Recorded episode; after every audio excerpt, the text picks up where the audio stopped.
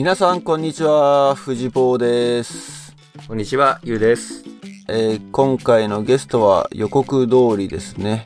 えー前々回からの引き続きということで、ラボセンターで働いている事務局のカバくんです。こんにちは、カバです。よろしくお願いします。お願いします。よろしくお願いします。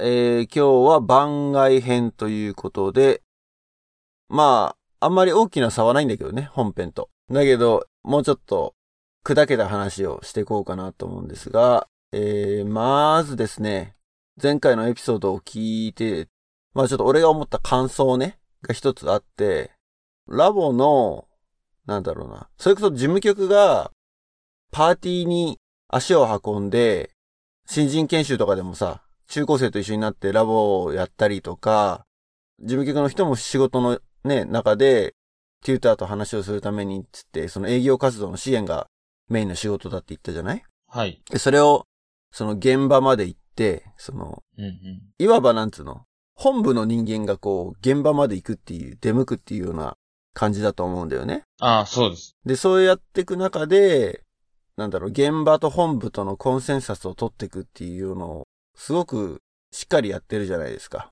うんうんうん。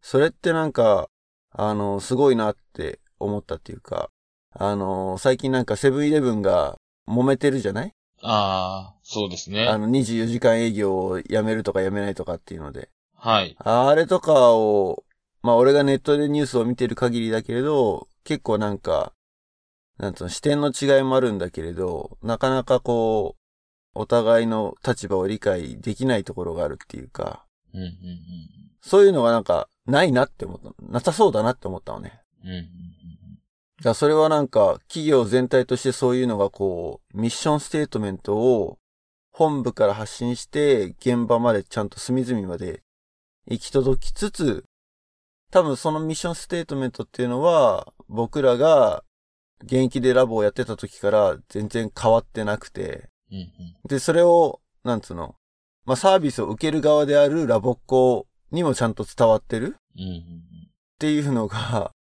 ああ、すごいんだなっていうふうに思ったという感想ね。そういう会社ってなかなかないと思うんだよね。うーん。まあ、確かにそうかもしれない。それができてるのはなんでなんだろうっていうのはちょっと一つクエスチョンというか。ああ。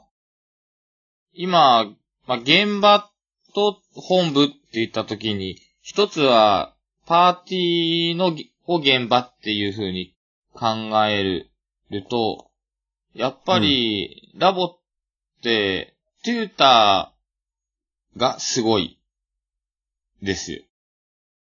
なんか、まあ、秋は、なんかラボがすごいって言いますけど、うん。あの、なんかラボのその組織って、そのテューターと事務局の関係が、事務局からテューターへトップダウンではなく、テューターたちもテューターたちで組織をしていて、そのある意味、その、キャンプとか合宿だとかの国内交流っていうものだとか、あとは国際交流とか、あとはラボライブラリについてとか、それぞれ委員長、委員みたいな人たちがいて、会議が、その、行われるという、その、他の、まあ、英語教室にはなかなかない、先生たちは先生たちで役を出して、事務局と合同で会議をするっていう、そのシステムのおかげで多分そこの、まあ、教育の考え方の統一っていうのが、あの、スムーズに行われてる、だと思うんですよね。きっと。うーん。だから、比較的事務局がパーティー訪問に行くとか、そういったことだけじゃなくて、テューターたちが参画するというえー仕組みが出来上がってるからこそできる技だと思います。そうか、じゃあよくあるその、他の英会話教室？はい。イオンとか ECC みたいなのも多分末端の先生たちっていうのは、独立してやられてるけれども、はい。その横つながりがないのかな？まあ他の英語教室では研修はあっても、先生たち同士でワイワイしたりとか、事務局に、の本部に対して逆提案をしたりだとか、そういったことがないみたいです。うん。うん。じゃあやっぱトップダウン型か、ボトムアップ型かっていうところの違いってことなのかね。そうですね。一緒に考えるという、事務局は事務局の視点っていうのと、まあ、テューターたちは子供たちにどんな教育を与えるべきかっていう、その、先生たちの母親的教育者としての目線で、両方あるからうまくバランスが取れているという。うん。まあ結構あれだよね。組織っていうよりもやっぱり教育っていうのを中心に添えてるから、まあそういう、なんていうのかね。単に企業が一方的にこれをやりなさいっていうよりは、子供たちのために何がいいんだろうっていうのを常に一緒に考えて作ってってるってことか。そうですね。だから、その、そもそもこの仕組みになったのが、ラボを作った人たちが、まあ、いなくなった際に、先生たちがラボを守るために作り出したというか、まあ私たちも教育活動に参画しますという、そういう流れなんですよね。へー。なんかあんまりここ掘り下げない方がいいのかもしれないけど、でも大事そなんですよ。れはでもなんか聞いたことはあるな。はい。まあ俺ちょっと思ったのは、それこそね、ラボはもう50年っていう長い時間、企業としてやってきてるわけじゃないですか。はい。だけど、そのベースが出来上がったのがじゃあいつなのかと。あー。シリコンバレーに言うと、まあスタートアップみたいなのが、大きい会社になるまで、それこそ Facebook とか Instagram とかっていうああいうね、会社が、本当にスタートした時っていうのは、はい。やっぱりなんかベータバージョンじゃないけれども、会社としても試行錯誤を繰り返してる段階から、今度はちょっともう、その、ある程度安定期に入ってくる。企業で言ったらなんかバージョン1.0から2.0へ。で、2.0から3.0へみたいな。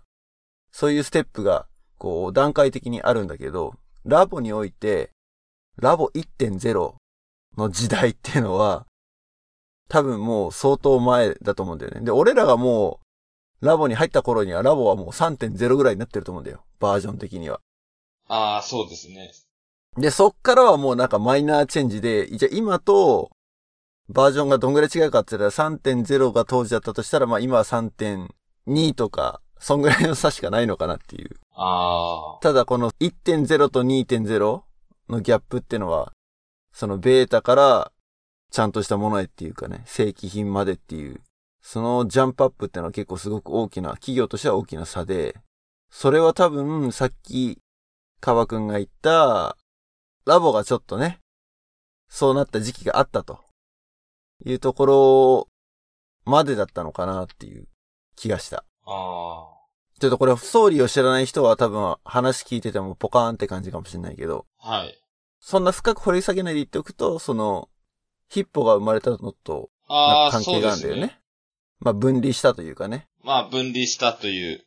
うん。でも、なんかその分離した時の話を聞いていても、うん、いや何がすごいって、その、分離の最中でもやっぱ子供たちが何が一番面白いのかとか、楽しいのかとか、そういうのをずっと守り続けたって、しかも常にいいものに変えようとして変わってきたっていうのが、まあ、ある意味なんかブレない点というか、うん。子供たちが本当にこれで、なんだろう、いいのかっていう、大人が考えていることは押し付けちゃってるんじゃないかとか、まあそういった視点がずっとあり続けているなっていうふうには思いますね。どんな組織的なあの変化があっても。うん。うん。うん。まあ、めちゃめちゃ硬いね。話。ス硬くなっちゃって。スピそうンオフで全然フランクじゃなかったねって言っといて、だいぶ硬いけどね。だいぶなんか、硬くなってたね。まあそんな、まあ俺の感想、俺からのなんか、フィードバックってわけじゃないけどね。あーじゃあ今度逆にカバくんからなんか、アナザードーンの過去エピソードとか結構聞き込んでたみたいだけど、なんか、ありますか？フィードバック。事務局視点でのフィードバックみたいなのって。ああ、あ事務局視点で一番ドキドキするのは、あれですよね。ゆうさんとかが言う、その保護者視点のコメントとか、あとは、太郎さんがゲストの時の、おパーティーの探し方の、はい。好きなところに本当は行きたいっていう、パーティーを選びたいっていう、タブーに触れてしまった。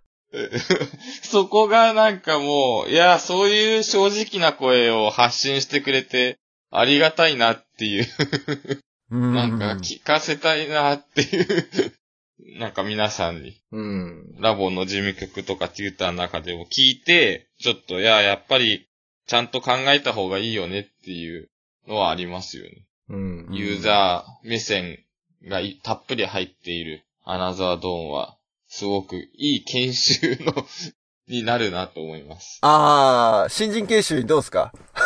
ああ、いいですね。だから時々コアな感じになって、わかんないとこありますけど、でもラボわからない人用にっていうエピソードもあったので、それもありがたいな。あそうね。一個作りましたね。ラボって何っていうのを説明するだけのね。あはいはい。あれもでも結局やっぱさ、ラボやってる側から話をしてるから、ねえ、本当にラボ知らない人が聞いてどうなのかっていうのは、まあ今のところ特別感想を聞いたことがあるわけでもないので。あ、でもその中でも、あの、ユウさんが時々話す、その、子供をラボに入れて親になっての感じ方っていう、その切り口が、まあ一番そのラボが知らない人目線というか分かりやすいなってすごく思いましおお嬉しいね。やってよかったね、藤坊。3年間頑張った甲斐があったっていう。子供をラボ入れてよかったねっていう。そっちもね。うん。いや、それこそね、このアナザードーンが背中を押したもんね。た。そうですよね。いや、父母会に何回も、毎回参加しようとするユウさんの話とかすごい面白かったです。もう油断すると開かれてるから。気をつけないと。はい。気がついたらね、参加せずに終わってたっていうのはちょっと寂しいので。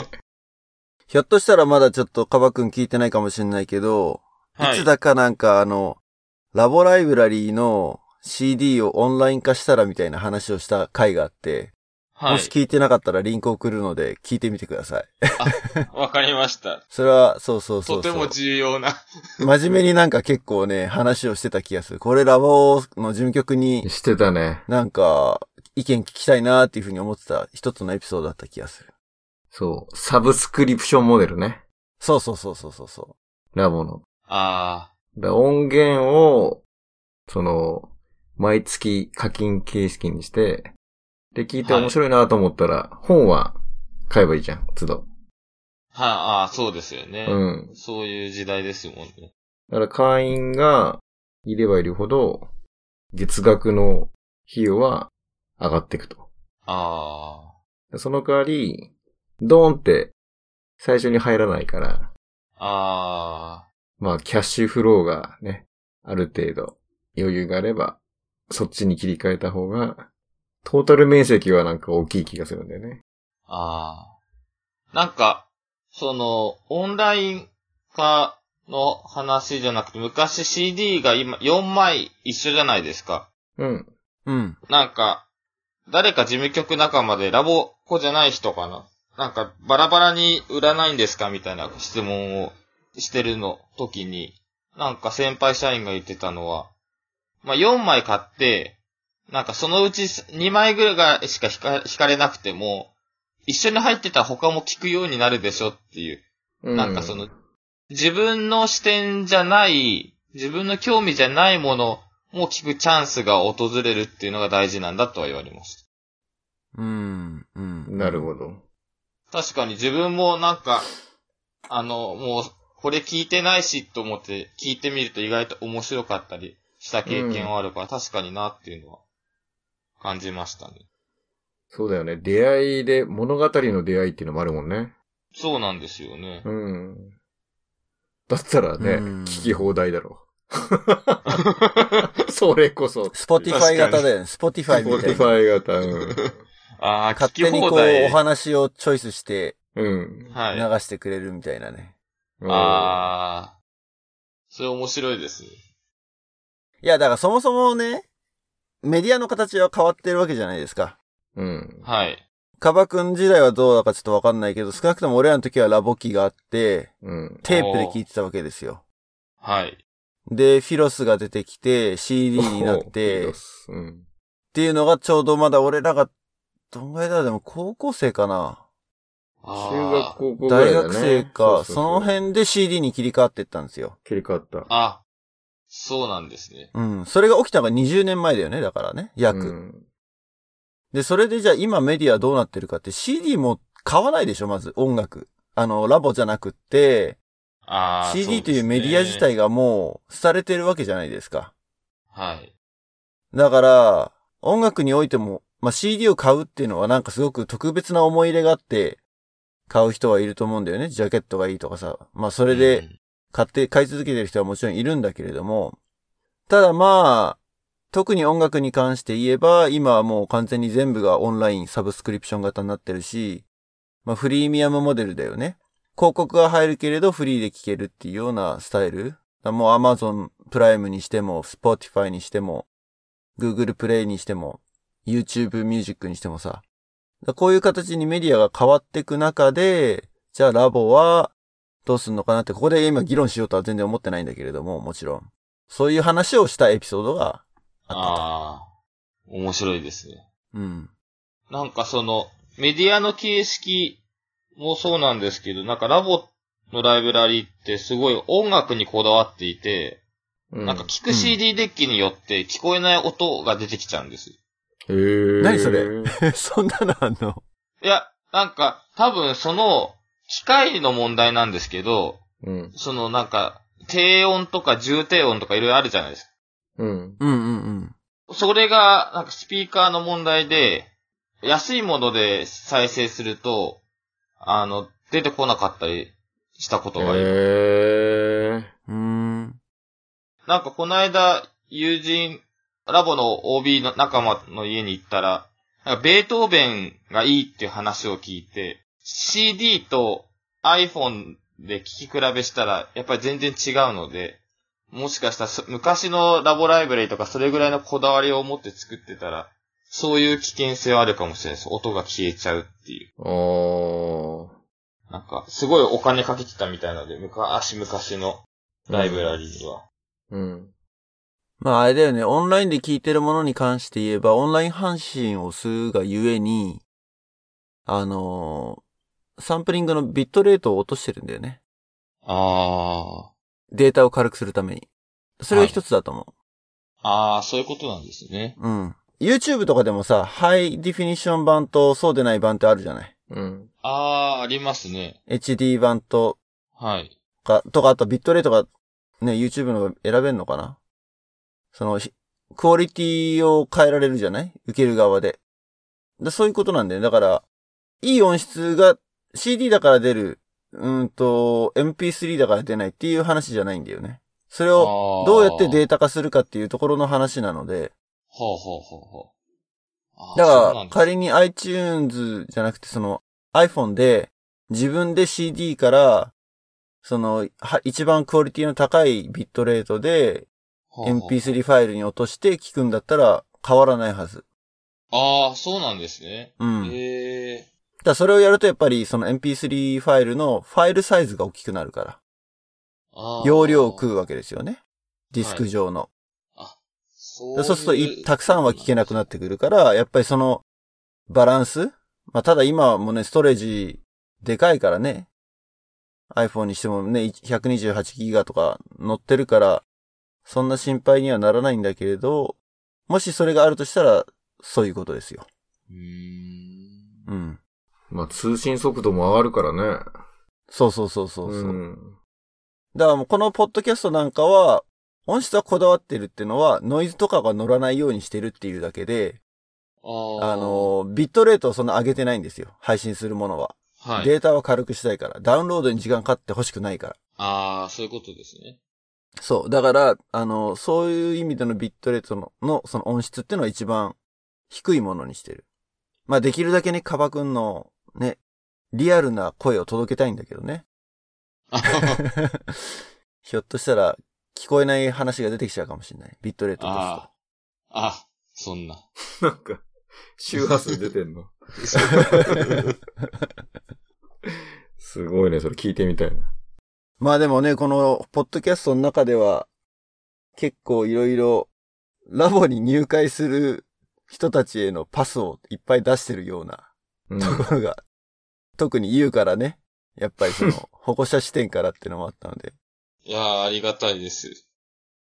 あの、もし、あの、いポッドキャストで、まあ、あの、ゆうさんとかの、まあ、話とかで、もし、入会したっていう人がいたら、その人が入会するときに、ゆうさんの紹介ですっていう風に言ってくれたら、ゆうさんのところにライブラリーが1000円割引になる券が行きますので、ありがとうございます。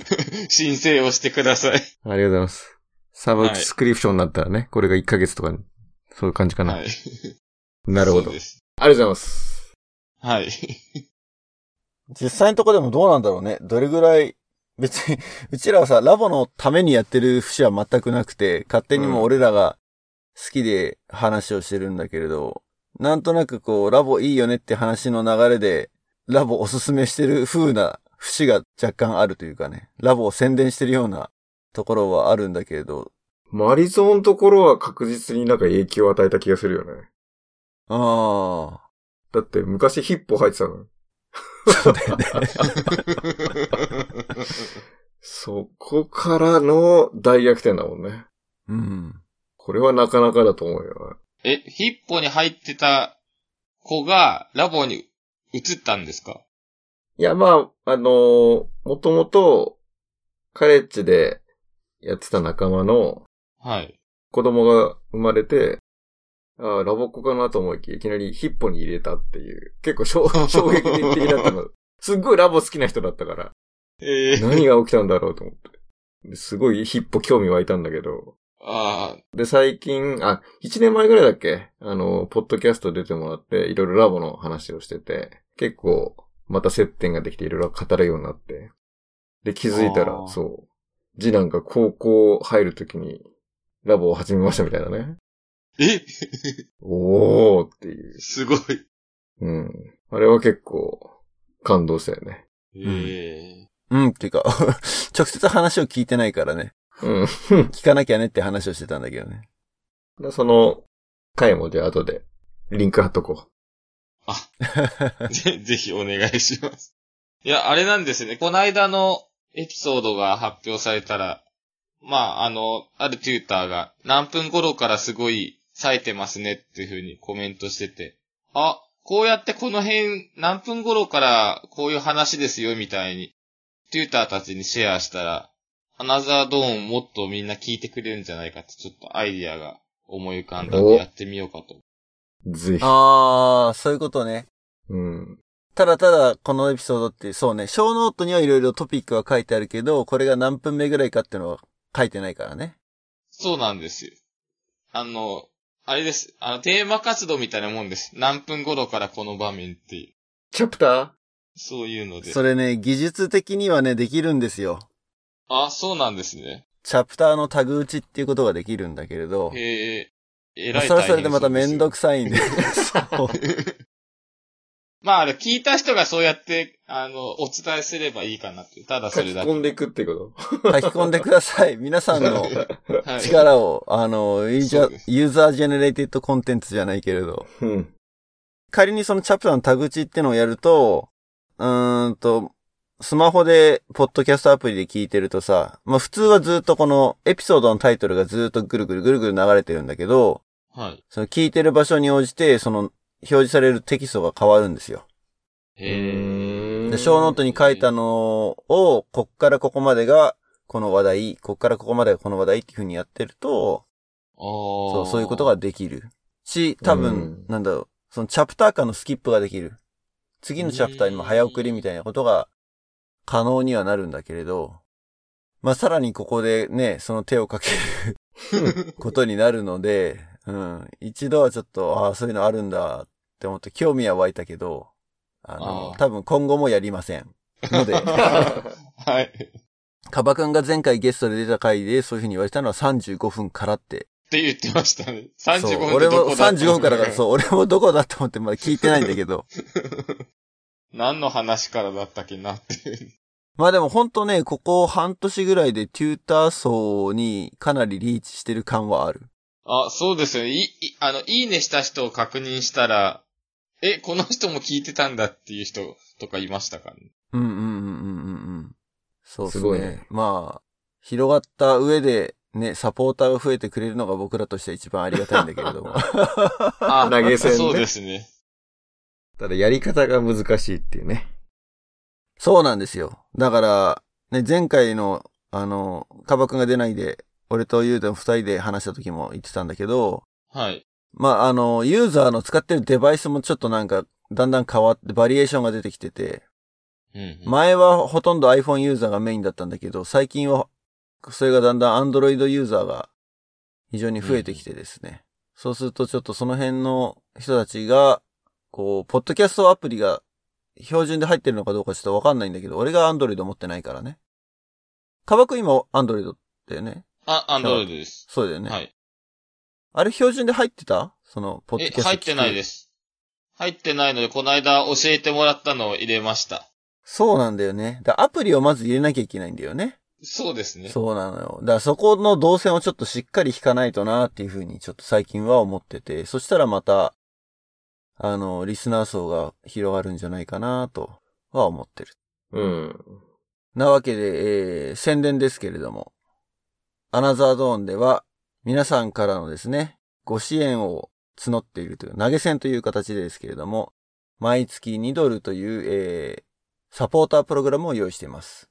このサポータープログラムに入っていただけると、サポーター限定のエピソードがですね、この収録の後とか収録の前とかに、まあ、別撮りしてるちょっと15分ぐらいのショートエピソードがいくつかあるんですけども、そういったものを配信しているので、そういうサポーター限定のエピソードを聞くことができますと。あとはそう、これもやろうやろうって言ってまだやってないんだけれども、オンラインミーティングというか、オンライン居酒屋というかね、ちょっと、そのコミュニティに入ってる人、サポーターコミュニティに入ってる人を招いて、リアルタイムで直接会ってお話ししましょうというのをまあ企画したいなと思っているので、まあそういったものも参加できるようになるというのがあります。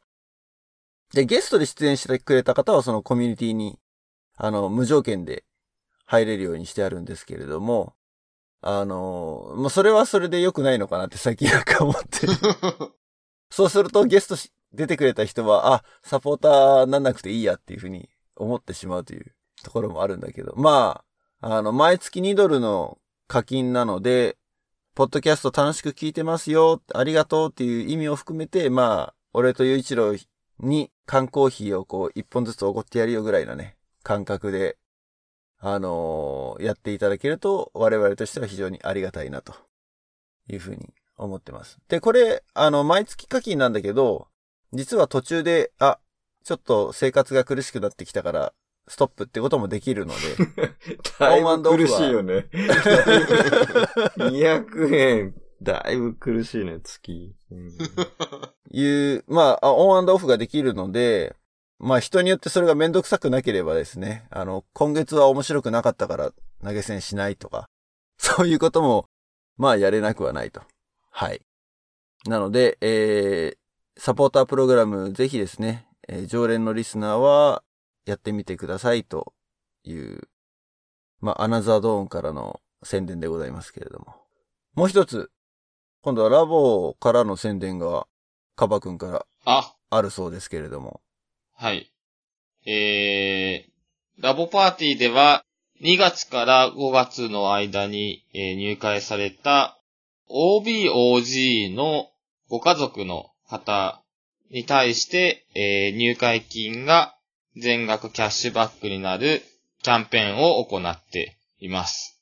えーもし、えーアナザードーンを聞いて、あ、ラボをそろそろ入れようかなって思った方は、その期間に入るとお得です。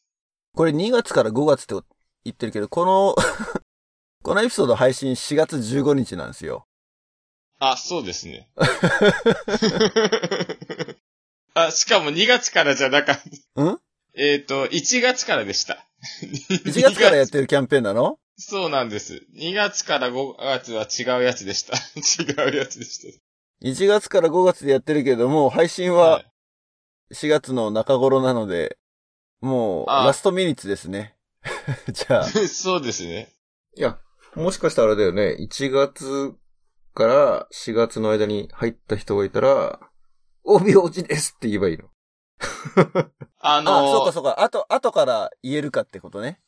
あ、ちゃんと、あの、用紙があるので、それ、それに書いて、入会届に一緒に出してくれ。一緒かまあ、まあ相談してみてください。ー言えることと言えないこと。そうね。相アナ談してみてザードーン。聞きましたっていうのが重要なとこなのね。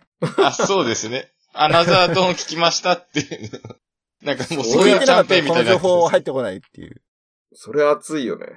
あの、テューターたちが自分の OBOG とかにうん。連絡してる場合はありますけど。うん。うん、うん、うん。まあでもパイは小さいかもしれないけど、ラボッコ OBOG が自分たちを2世代目を入れるっていうのは一番角度は高いからね。うん。そうですね。うん。いや、でもなんかこの間のおパーティーの探し方のとこにも出てきましたけど、やっぱりこの入れるタイミングってそれぞれなんか皆さん違うんだなっていうのは、なんか聞いてて勉強になりましああ、タロちゃんとこはね、小学校受験が終わって、うんた。。そね、中高一貫の学校入っちゃうとなかなか広がりがないからっていう理由だったけど、う、そうなんですよね。ユーんところは何かタイミングに理由はあったの？タイミングは、あれだね。逆口コミを受けて、じゃあ、見に行こうかっていうのを、一緒に見に行って、まあ、早川パーティーのちょうど15周年パー、あの、なんていうの、記念の発表会に行って、ここだろうここ行こうって、俺が決意した。あ、じゃあ子供の年齢とかっていうのは特にあんま気にしてなかったってことだな。そう、だから前から、まあ、ラボどうなのかな、みたいなのがあって、まあ、気にはなってたみたいなの。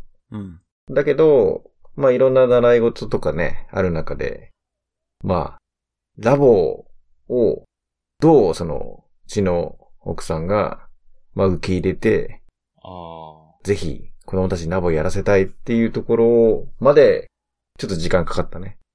ーう。うんん。それを幼稚園のママ友がラボやってて、そういえば、ね、パパラボやってたんだよねって言われて、なんで入れないのって言われて、まあなんかラボいいらしいよみたいなのを家で、あじゃあ見に行こうよみたいな。ああ。そうね、結構、その OBOG の方が、家族が体験に来ても、すぐに入るわけじゃなくて、ご主人が O、OB だと、その奥さんは、なんか逆に、なんか言わないで問い合わせてる人も時々いるみたいです。なんかあの、すぐ入ると思われたくないっていう。ああ、なるほど。ご主人がラボだ、OB だったからってすぐ入るんじゃないかみたいな勢いで迫られる時があるみたいで。うん。時々。そこでなんか、重くなっちゃうみたいな。いや、なるほど。私はラボやってないのにみたいになるのは、時はあるみたいです。なるほど。ああ、でもなんか気持ちわかるね。俺も最初早川先生に、昔ちょっとラボかじってましたみたいな言い方しといたから。まさかカレッジまでやって、大学生までやって、こんなポッドキャストやってるもん。隠すんだよ。全然、はい。最初言わずに、こっそり入っときました。あとは、なんか、自分がラボを始めた年齢からでいいって思ってるっていうふうに言われたこともあります。おー。あー、なるほどね。うん。だから、小学生から始めてたら、もうその人は小学生になるまで自分の子を入れないので、結構説得するの難しいんです。おー早く入ってほ。しいんですけど。富士坊とかね、小5とかだよね、確かね。うん。なるほど。結構いろいろハードルがあるんですよね。OBOG 硬いなぁと思いながらも。うん。なるほどね。そうなんです。まあ、今回のそのキャンペーンは5月で終わりかもしれないですけれども、もしなんかほら、よくそういうサービスとかでさ、プロモコードみたいなのが、ディスカウントコードみたいなのが発行されてたりとかするじゃん。はい。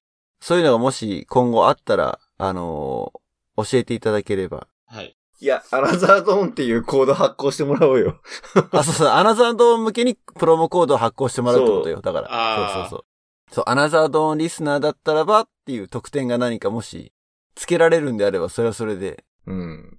うーん、今の段階でどれぐらいリーチしてますかって言われると、ちょっとわかんないけれども、あの、統計を見てる限りだと、リスナー、でも一元さんも結構多いんだよね。うんこ。のエピソードだけその、え知り合いが、あの、ゲストで出てるからっつって、聞くっていう人は結構多いんだよ。ー、あその回だけね。ー。はい。そうそうそう。なので、今回のカバくん前、あ、今回とか前回か。カバくんがゲストで出た回とかもやっぱりだから、そういう風に聞いてる人はいっぱいいるっぽいんだよね。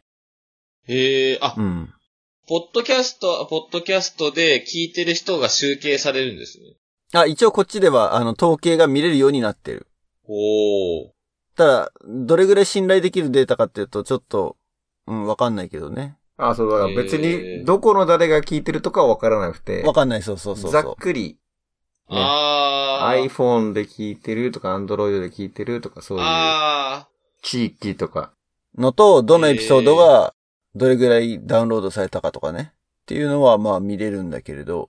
だから、このエピソードが人気があったっていうのは、まあ大体結構ゲスト会が多いんだけれども、そういうのは、だからその、ゲストに出た子のネットワークに、すごい広がってって、あ、知り合いだからっつって聞こうって言って、その回だけを単品で聞いてる人は多いのかなって。特にその、ポッドキャストに馴染みがない人がまだ結構やっぱ多いので、ポッドキャストを聞くのにポッドキャストアプリを使わないで、例えば Facebook ページで、その、新しいエピソード配信しましたってリンクを出してるんだけれど、サムネイルに映ってるリンクをクリックするとホームページ飛ばされるんですよ。ー。あ、そうで、ですか。ホームページに行くと、ホームページの中に、その黒いプレイヤー、スライダーのついてるプレイヤーがあって、そこで直接聞けちゃうんだよね。はい。だから、そこでダウンロードするっていう発想は、どれぐらいの人が出てきてるのかわかんないし、ポッドキャストにサブスクライブするっていう発想を持ってる人が、どれぐらいいるのかちょっとわからないけれども、うん。もし、このポッドキャスト、ね、カバくんのエピソードを聞いて、まあ、他のエピソードもちょっと聞いてみたいなって思った人は、サブスクライブっていうのをしてもらわないと、なかなか他のエピソードにはリーチしづらいと。うん。ホームページはあくまで入り口にしか使ってないので、あのそこからサブスクライブというリンクを探してちょっともらってですね。俺もちょっとスマホでこの前ちょっと自分でさ、やってみたんだけど、メニューから結構アクセスしづらいなっていうのがあったので、モバイル向けの UX もちょっと改善しなきゃなとは今はちょっと思ってるんだけれども。まあ、そんな感じで、えー、ちょっと長かったですけど、宣伝のコーナーでした。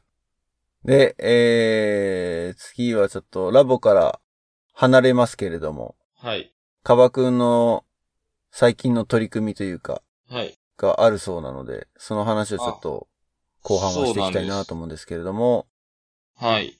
あの、いや、なんかラボから離れていくような感じで結局戻ってきちゃうんですけど、あの、実は僕、仕事の他に1ヶ月に1回、小学生たちに工作を教えているのです。ほう。ほう。工作。工作っていうのは、のっぽさんみたいな感じ？そうですね。のっぽさんみたいな感じです。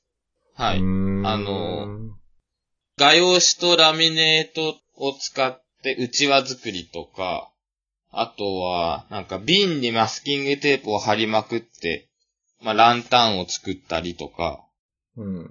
月に一回民間学童の子供たちが集まる場所で、まあ、工作を教えてるんですけど、去年の12月で丸4年になって5年目に突入しているんです。が、お長いね。長いそうなんです。ただ、もともとこの場所なんでそんなことになったかというとですね、なんかラボの先生が近くで会場を探していると言って、まあ一緒に会場探しをしていたら、そこを、まあ寺子屋ラボさんって言うんですけど、ラボパーティーとは関係ないんだけども、ラボってついていて、まああそこで、あれ関係ないんだ。あ、関係ないんです。たまたま？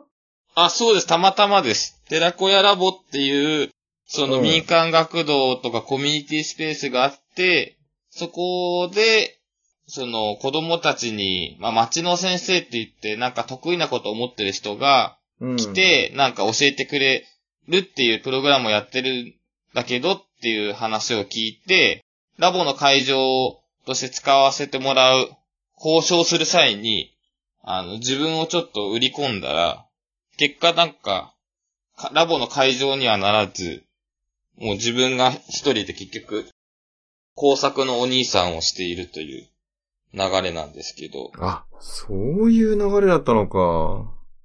そうなんです。なんかラボってついてるからか、新しい、その、実験的な取り組みをしてんのかと思ったら、たまたまあ ラボつながりだったっていう。はい、うんたまたまラボつながりなんです。へえ。なんかそんなあれですね。面白く 広がらなかった。うーん、大丈夫。大丈夫。いや、でもなんか、結果的に、事務局員って、小学生とかってあんまり触れ合う機会が少ないんですよ。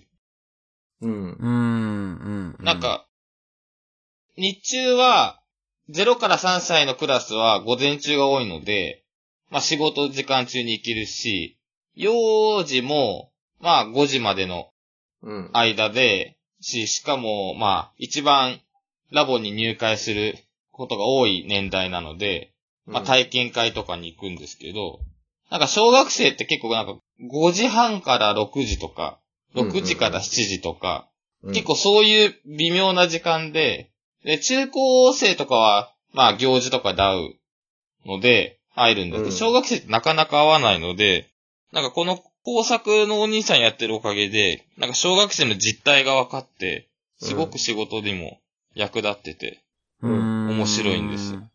いいね。そうなんです。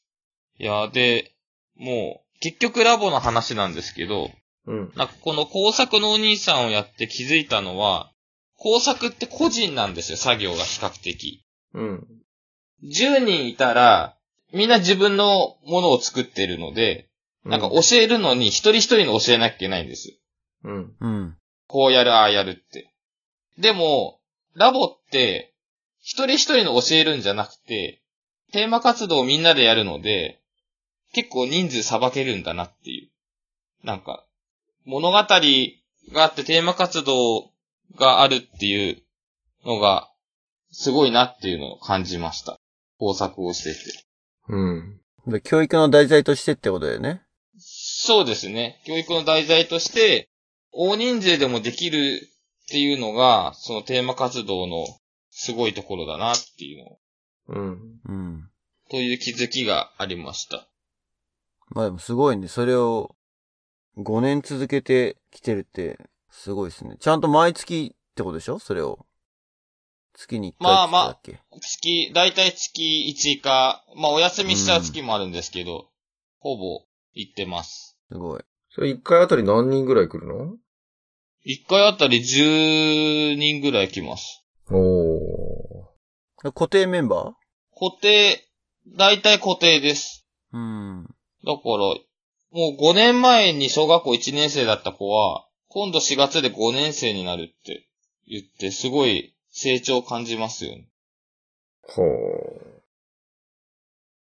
うん、うん、うん、成長が嬉しいみたいな、う。うん。あの、親戚のおじさん的な気分になってきます。なるほど。これ埼玉？あ、これ埼玉です。埼玉新都心でやってます。これは、宣伝、なんか、リンクとかがあったらば、ショーノートの方に貼っときますけれども。あ、わかりました。また送ります。あ、あ、ありそうなのね。ホームページとか、ホームページじゃないけど、ウェブ上にもリソースはあるということですね。はい、じゃあ、ね埼玉新都心って言ったっけ？そうですね。近辺にお住まいの方で、興味がある方は、もしくは、えー、生カバくんに会いたいという方はですね、えーショーノートにリンクを貼っておきますので、えーそちらの方から情報をゲットしてください。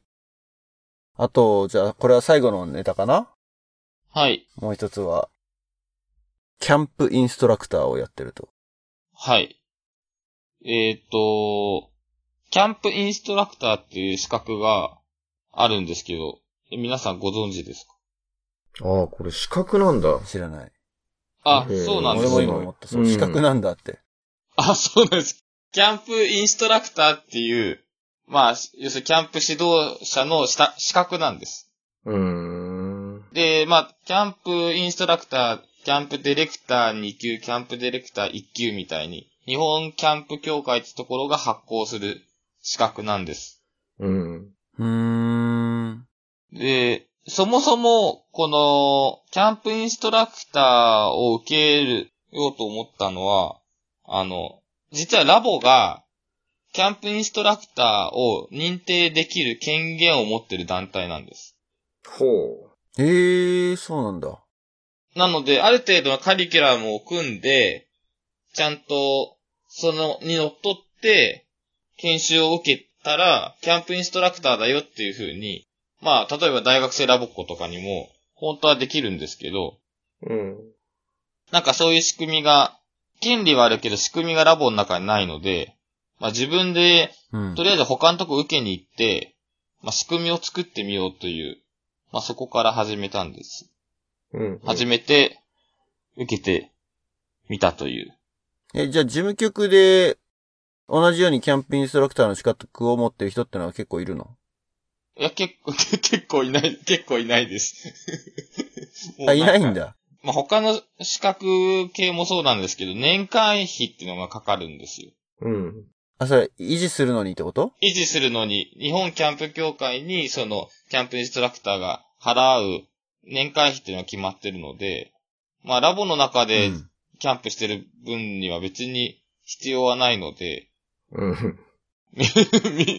みなんかそんな取ろうみたいな感じには、なかなかならないんですけど、子供たちにとっては、なんかすごく、なんかラボってすごいいい活動してるのに、なんかそれが対外的になかなか示せないので、こういった資格とかでも取れるような制度を作ったら、ラボの経験もうまく外に活用できるのかなと思って、ちょっとチャレンジをちょうど2月からし始めたところです。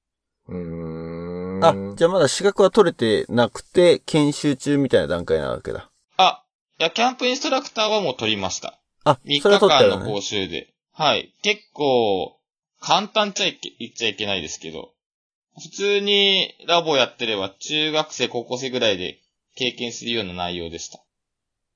うーん。え、ちなみにそのキャンプインストラクターの資格を持ってて、いいことって何なの？持ってていいこと。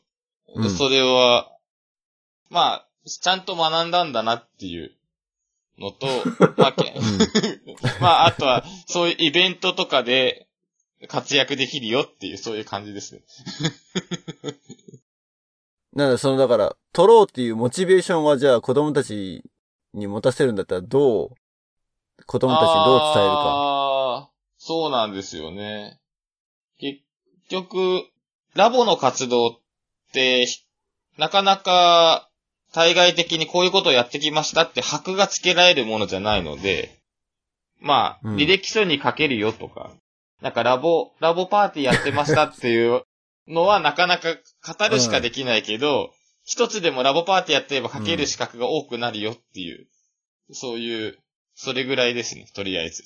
うーん。なんかそこは模索中だなっていうのはあるんですけどね。うん、正直今の感じだと推しは弱いけどね。推しが弱いのと、ね あとは逆に、いや、はいそこかっていうのが俺の中であるのは、それこそ、アケがゲストで出た回にも、その、アウトプットの自由度って話をしたじゃないですか。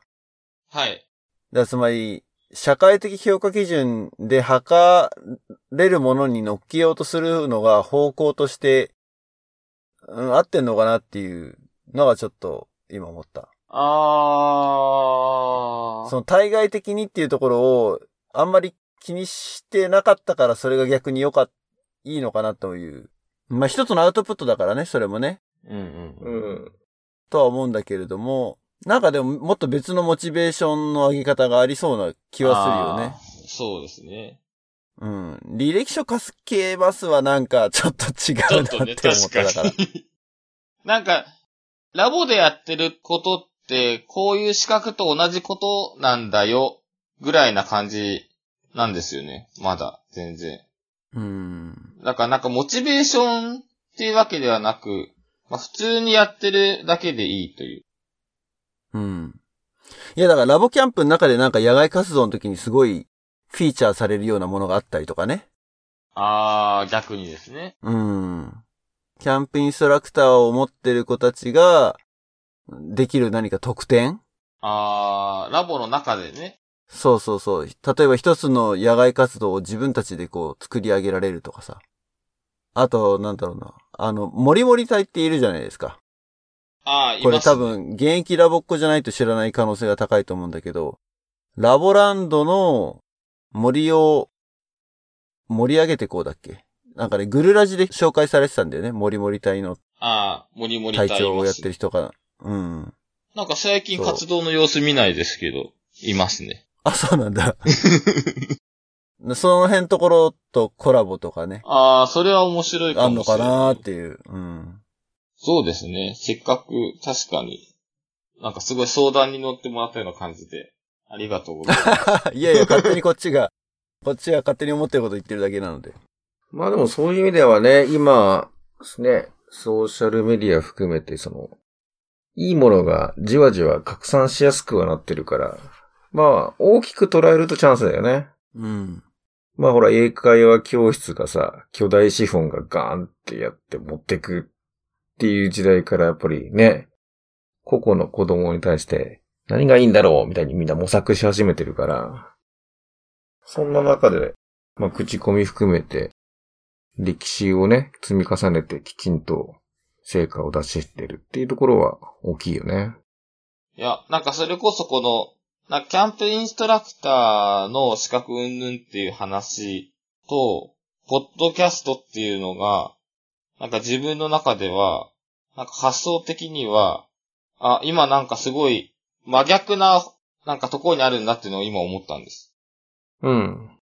なんか、ほポッドキャストって、あのー藤坊さんとゆうさんが、まあ、とにかく、ラボの話をしつつ、まあ、なんかそれを、の面白さを解き明かしていくというか、大人になった今、それを解き明かしていくっていう、その、ラボを語るっていうところじゃないですか。うん。ひ比較的。う。うん。でも、なんか実際、事務局とかでやってても、なんか、ラボ OB、OG がラボを語るのは、すごい、本当の声で、信頼性があるんだけども、事務局になってしまうと、なんかそれはセールストークンにしか思われないんじゃないかって不安があるんですよ。まあ、テューターもそうだと思うんですけど。うん。アケとかも。なんかそうしたときに、ラボっていうのはねっていう話だけじゃなくて、ラボでやっていることはね、他のところで言うと、こうこうこういうのと同じことなんだよっていう話をしたくなっちゃうんですよね。うん。なんかそれで多分、キャンプインストラクターの発想は出てきたんですけど、うん。なんかこのポッドキャストを聞くと、やっぱりラボはラボって語っていく方がかっこいいなって、ちょっと思い、思い直しました。っていう感想です。うん。